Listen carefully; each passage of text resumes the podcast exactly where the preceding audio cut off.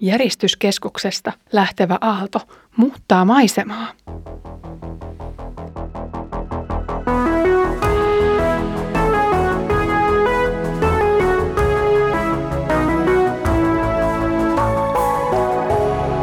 Kirjoitusten pauloissa.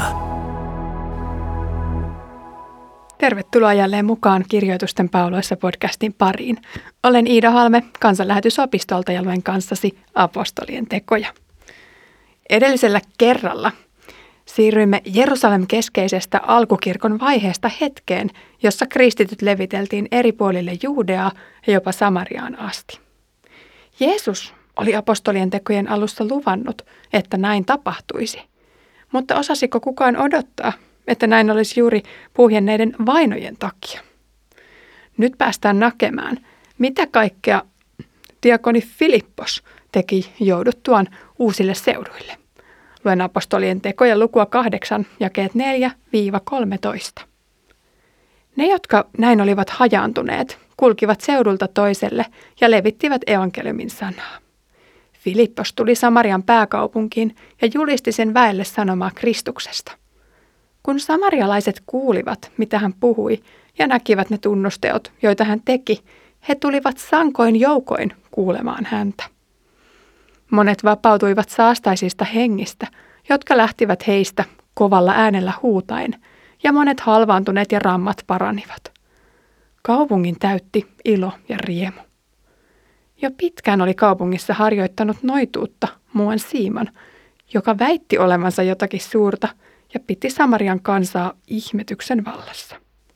Kaikki, pienimmästä suurimpaan, juoksivat hänen perässään ja sanoivat, hän on suuri voima – Jumalan voima. Häntä kuunneltiin, koska hän jo pitkän aikaa oli noitotempuillaan hämmästyttänyt ihmisiä. Mutta kun ihmiset kääntyivät uskomaan Filipposta, joka julisti hyvää sanomaa Jumalan valtakunnasta ja Jeesuksesta Kristuksesta, he ottivat kasteen, sekä miehet että naiset. Jopa Simon itse uskoi ja hänet kastettiin. Hän pysytteli sitten Filippoksen seurassa ja nähdessään ne suuret ihmeet ja voimateot, joita Filippos teki. Hän oli hämmästyksestä suunniltaan. Evankeliumi kulkee aina kristittyjen matkassa, vaihtuipa maisemat sitten milloin mistäkin syystä tahansa. Pakolaisuus, lähetystyö tai työnantajan käsky reissuhommiin on joskus sysäys viedä evankeliumia kotimaan rajojen ulkopuolelle. Mutta myös uudet kuviot kotikaupungissa elämäntilanteen muuttuessa tai ihmissuhdeverkostojen vaihdellessa antavat uusia mahdollisuuksia evankeliumin julistamiselle jälleen uusille ihmisille. Ehkä sinulla on ollut uusi työpaikka tai olet kohdannut vanhan tutun yllättäen tai vaikkapa sosiaalisessa mediassa on syntynyt satunnainen uusi kontakti. Ja ehkä Sinulle on tarjoutunut tässä hetkessä hyvä tilaisuus todistaa Jeesuksesta tai ainakin rukoilla tämän uuden lähimmäisen puolesta. No tällä kerralla kristityt lennähtivät eri puolille maailmaa vainoja paetessaan. Lähiseuduilla oli ehkä sukulaisia, joiden luokse muutettiin parempien aikojen toivossa, tai jossain tapauksissa elämä oli aloitettava täysin puhtaalta pöydältä. Joillekin osoite oli selkeä mutta Luukas kertoo nyt useiden vaeltaneen seudulta toiselle ja sitten levittäneen evankeliumin sanaa. Tavallisena kristittynä sitä väkisin pohtii, kuinka omistautuneita nämä alkukristityt olivat evankelioimiselle. Esimerkiksi Jerusalemin seurakunnan tiivis yhteisöllisyys aina jaettuun omaisuuteen asti viesti siitä, että Jeesuksen seuraamiseen satsattiin kyllä täysillä. Mutta kävivätkö nämä kristityt edelleen töissä? No on toki otettava huomioon, että yhteiskunta pyöri pitkälti maa- ja käsityöläisammattien ympärillä, jolloin työstä saatu hedelmä itse asiassa voitiinkin nyt antaa suoraan seurakunnan yhteiseksi hyväksi. Joka tapauksessa minua askarruttaa se kysymys, kuinka paljon ajasta käytettiin tässä vaiheessa vanhanmalliseen arkeen, vai oliko se hylätty kokonaan? Jos Jeesusta kuitenkin odotettiin palaavan hyvinkin pikaisesti takaisin. Maailmanlopun lähetessä ihmiset ovat eri aikoina kehittäneet erilaisia selviytymiskeinoja.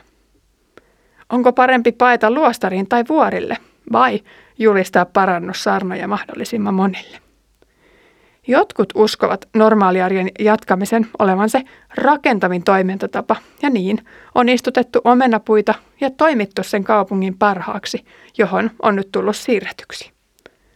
Luukas kuvailee tätä historian vaihetta apostolien teoille keskeisen tavoitteen kautta. Evankeliumi kulkee kristittyjen matkassa, koska evankeliumi tulee julistaa kaikkeen maailmaan. Ja nyt oli saavutettu se kirkkohistoriallinen taitekohta, jossa evankeliumi sai lähteä Jerusalemista täysin uusille seuduille. Tapausesimerkkinä tästä annetaan diakoni Filippos. Hän oli äskettäin kuolleen Stefanoksen tavoin raamatun hyvä tuntija. Jos aiemmin tutuksi tullut Stefanos muistutti elämäntavoiltaan Herransa Jeesusta, samaa voidaan kyllä sanoa myös Filippoksesta. Filippos joutui tässä rytäkässä aina Samariaan asti, mikä tuntuu hiukan hämmentävältä, kun muistetaan, miten juutalainen yhteisö oli tyypillisesti suhtautunut samarialaisiin. Samaa vieroksuntaa voisi oikeastaan olettaa myös tältä juutalaiskristittyjen porukalta, mutta nyt hätä ei lukenut lakia ja nyt oli päästävä kauas jerusalemilaisista kiven heittäjistä. Ja itse asiassa olihan Jeesuskin kulkenut siellä Samarian teillä. No myöhemmin kristittyjen suhdetta samarialaisiin tullaan puimaan vielä tarkemmin.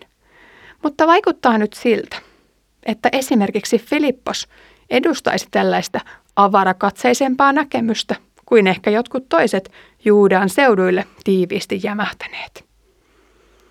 Luukkaan evankeliumissa Messiaan ja hänen aikakautensa selkeiksi merkeiksi annetaan Jesajaa mukaillen sokeiden ja rampojen parantuminen, pahojen henkien karkottaminen, köyhien ilo ynnä muu sellainen. Ennen taivaaseen astumistaan Messias lupasi omilleen, että heidän julistustyötään seuraisivat nämä samaiset ihmetteot. Nyt Filippas on saanut astua tähän Messiaan aloittamaan ketjuun sen yhdeksi lenkiksi. Filippos julisti sanomaa Kristuksesta ja häntä kuulleet kokivat ihmeitä. Monet vapautuivat saastaisista hengistä ja halvaantuneet ja rammat paranivat. Kaupungin täytti syystäkin ilo ja riemu. Voitiin siis puhua evankeliumin läpimurrosta. Kun ihmiskehon sydän saa käskyn pumpata verta, isommat ja pienemmät verisuonet kuljettavat keuhkovaltimosta tullutta hyvin hapetettua verta eri puolille ruumista. Pienen elimen jatkuva sinnikäs työ on elintärkeää koko ruumiille.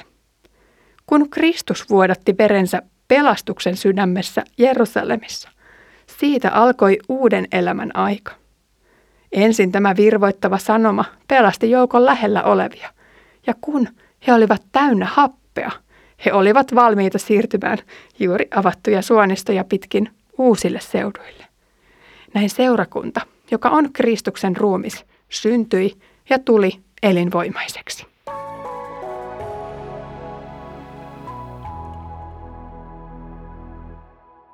Luukas antaa vielä tapausesimerkkinä meille Simonin – ja kuvailee, kuinka evankeliumin rytisevä muutosvoima näkyy yksittäisen ihmisen elämässä. Kun evankelmi saavutti Samarian, se merkitsi muutosta monen yksittäisen ihmisen elämässä. Simonin piti uskontulon myötä vaihtaa jopa työpaikkaa. Entiset noidan temput ja pahuuden voimat oli syytä unohtaa, kun Jeesus valloitti hänen elämänsä. Kohtaaminen ylösnouseen kanssa oli jo itsessään mullistavaa. Simon oli tehnyt monenlaista ihmeellistä elämässä, mutta tällä kertaa oli hänen vuoronsa hämmästyä, kun hän näki ylösnouseen Jeesuksen voiman. Kääntymyksen myötä hän halusi oppia tuntemaan lisää tätä voimaa. Ja niinpä hän pysytteli Filippoksen läheisyydessä. Vasta uskoon tullut, tai oikeastaan jokainen uskova, tarvitsee hengellistä isää tai äitiä kulkemaan yhdessä karikoiden yli ja niistä eteenpäin. Lyhyet maininnat Samariasta avaavat terveet näkymät. Kohtaaminen Jeesuksen kanssa ei voi olla vain ohimenevää tai muuton se käy turhaksi.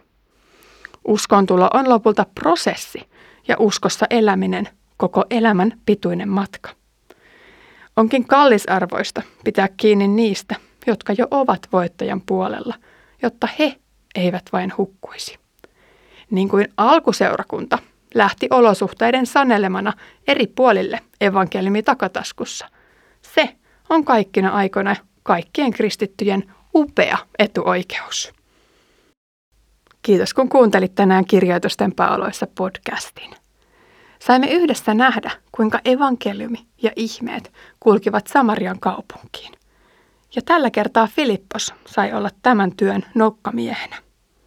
Tämä hämmentävä tapaus sai itse asiassa apostolitkin pohtimaan tilannetta ja ensi kerralla arvovaltaiset Pietari ja Johannes saapuvat Samariaan selvittämään tilannetta. Mutta heitä odotellessa Herramme Jeesuksen Kristuksen armo, Isän Jumalan rakkaus ja Pyhän Hengen osallisuus olkoon meidän kaikkien kanssa. Aamen.